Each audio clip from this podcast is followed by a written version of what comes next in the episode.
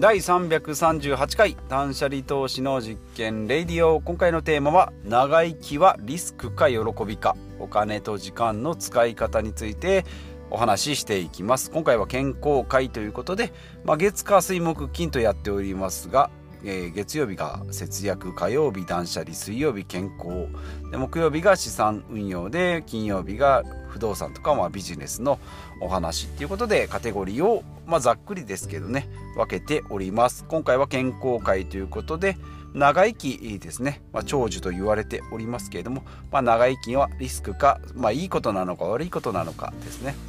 お金と時間の、えー、使い方についてお話ししていきたいと思います。でまあポイントですけどね長生きするかもまあ長生きするなら、まあ、長期計画でですね考えてお金と時間の使い方を考えていきましょうということでお話ししていきます。でまず数字なんですけど、まあ、平均寿命ということで男性が81歳81.41歳ですね女性が87.45歳こういうのは大体聞いたことあると思います。人生50年とかって言われた、えー、戦国時代とかですね40年50年ぐらいからどんどん伸びてって、えー、60歳で定年とかって言って7080ぐらいになって徐々に伸びてきてますよ。で中には100歳を超えますよっていうことで、まあ、女性がえっ、ー、と寿命が長い。女性の寿命が長いっていうのはまあいくつか言われておりますが女性の方がまあ家事とかで、えーまあ、男性の方がストレス社会で、えー、ストレスだとかまあ孤独つながりが少ないから精神的に孤独になって、えー、死んでったりあとまあ生物学的にまあ弱いとか、まあ、そういうふうに言われております。なのでまあ女性の方が長生きと。でもう一つですね健康寿命というので、まあ、最近よく聞くんですけども寿命81歳だとしても健康寿命ですね、えー、健康上の問題で日常生活に制限されることなく生活できる期間ということでまあ一人で不自由なく暮らす生活ができるってことですね。でこれが72点男性が72.14歳女性が74.79歳ということで、えーまあ、これはあんまり差がないかな。まあでも20や10年ぐらい81歳87歳。なので10年ぐらいはですねちょっとこう介護が必要ですよっていう期間になってくるので、まあ、この健康寿命を伸ばしましょうよという視点でですね体づくりとか食事とかっていうので、えー、今いろんなえー、ノウハウが出ておりますけれども、まあ、この健康寿命ですね。であと平均余命ですね。もう1個あります。まあこれ政府が出した数字なんですけども平均余命ですね。平均寿命は0歳から何歳まで生きるかということでまあ23歳で、えー、と死んでしまうこともあるのでそういうのがですね平均値を下げたりするんですけども例えば、えー、20歳まで生きた人まあ、20歳の人であれば残り61歳61年77歳。だから81歳まで生きますよと、まあ、20歳の人はあんまり変わらないんですけど例えば90歳の人であれば、残りの、平均余命が4.41歳要は94歳ぐらいまでいきますよ。女性の場合は5.71歳。ということでこの平均余命ですね。これが、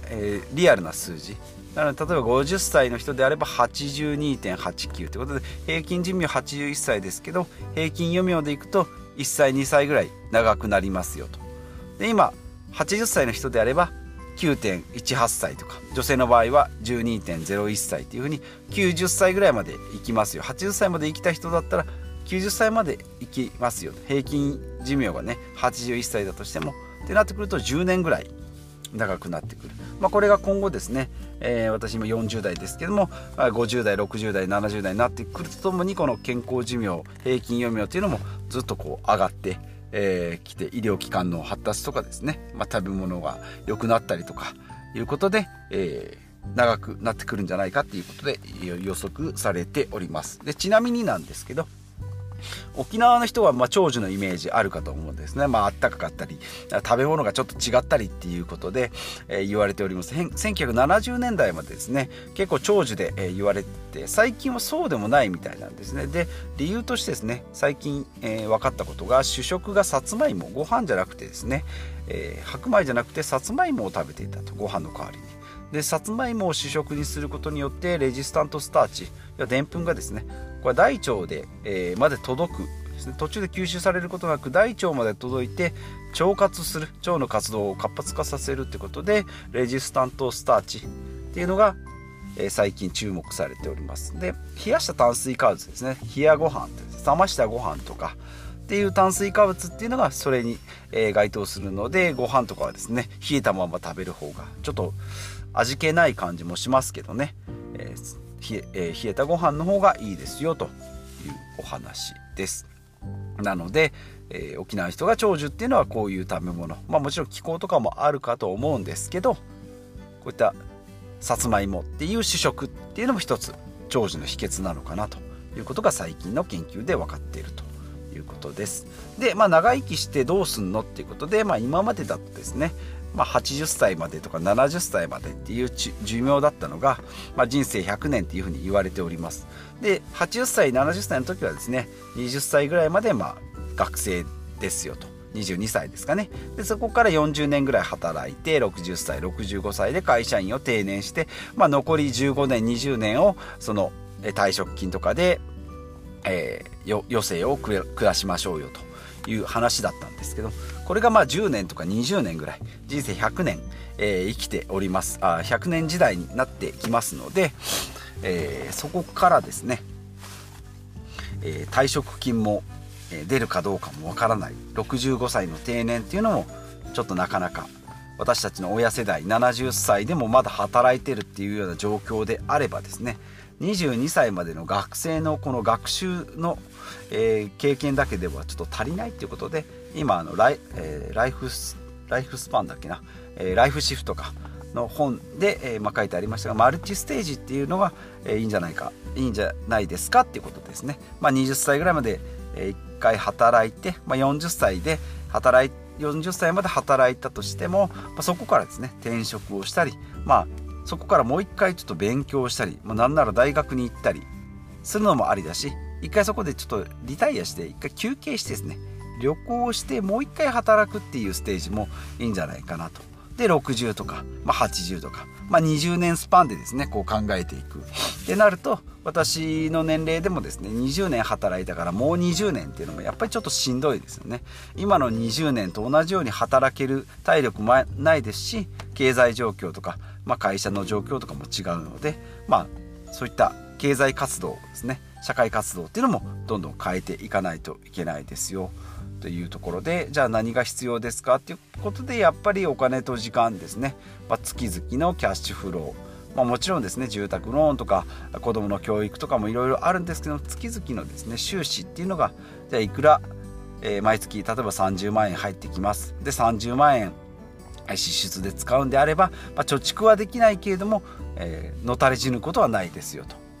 いうこと。でその一方でもっと時間が例えばですね今40代でも残り40年以上あるのでじゃあ10年20年を見据えた投資ですね、まあ、これであれば福利の効果、まあ、ちょっと明日やると思いますけどね。福利の効果。投資資産運用の、えー、話にもなってくるんですけどもこちらの時間を生かした長生きできるからえ投資する期間も長くなりますよ。そしたらお金をどんどんどんどんそちら側で増やしておけば、えー、体を動かして働くお金稼ぐお金っていうのも減ってくるんじゃないですかっていうことですね。で時間が長くなるなればなるほど、えー、楽しむ時間は増えるんですけども「えー、Die with Zero」っていう本でですね書いておりました若い時の旅行というのはですね20歳の旅行と80歳の旅行ではですね同じ100万円でも楽しめる量ですねまあもちろん80歳だから旅行に行っても面白くないよっていう意味じゃなくて例えば20歳であればですね100万円の旅行でもバックパッカーとして、えー、もうなんなら徹夜でとかなんか満員のバスで移動っていうのもできるけど、えー、80歳の場合はやっぱりちょっとそういった階段が、えー、じゃなしにエレベーターでとかなんかこう車で連れてってもらったりとかガイドとか、まあ、楽しみ方がま全然変わってきますよということなのでその長寿だからこそこう臨機応変にですね。若い時の旅行20代とか40代とかで、えー、行けるところは結構ハードなところところに行っておこうとか。で長ちょっとこう年配になってきて60歳とか80歳とかになってきたらちょっと近場でもこう紅葉が楽しめるところだとかなんか美味しいものとか、えー、景色がいいところとか歴史があるところとかってそういう楽しみ方をですねこう変えていくっていうのが、えー、いいのかなと思います。まあ、長寿そうですね長寿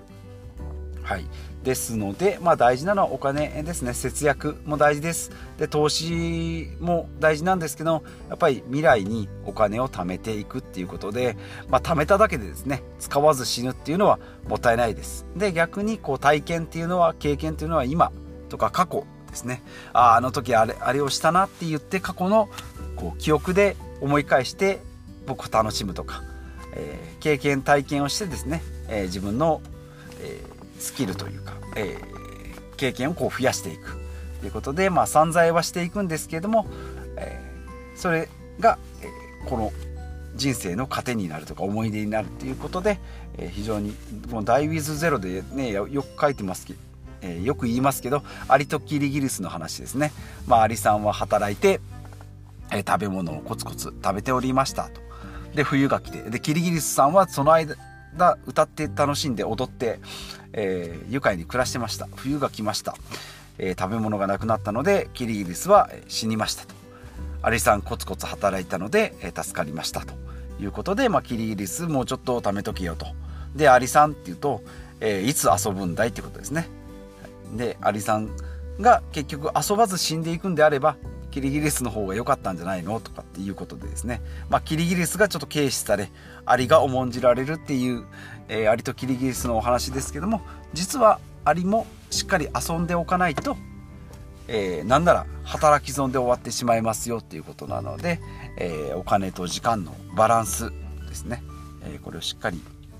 えーまあ、このポッドキャストでも発信していきたいなと思いますけど、まあ、もちろんですね目的をしっかり持ってお金を使ったり稼いだりっていうのも大事なんですけどもこういった長生きの目線で、まあ、時間が増えますのでその分ですねお金も時間も余裕を持って計画的に使っていきましょう。ということで今日は長生きはリスクか喜びかということでまあ使える時間というか使える、えー、時間かが長く80歳から100歳まで。まあみんなじゃないんですけどね。まあ、自分が もうこれを撮ってるポッドキャストを撮った次の日もしかしたら死ぬかもしれないんですけど100歳まで生きるような今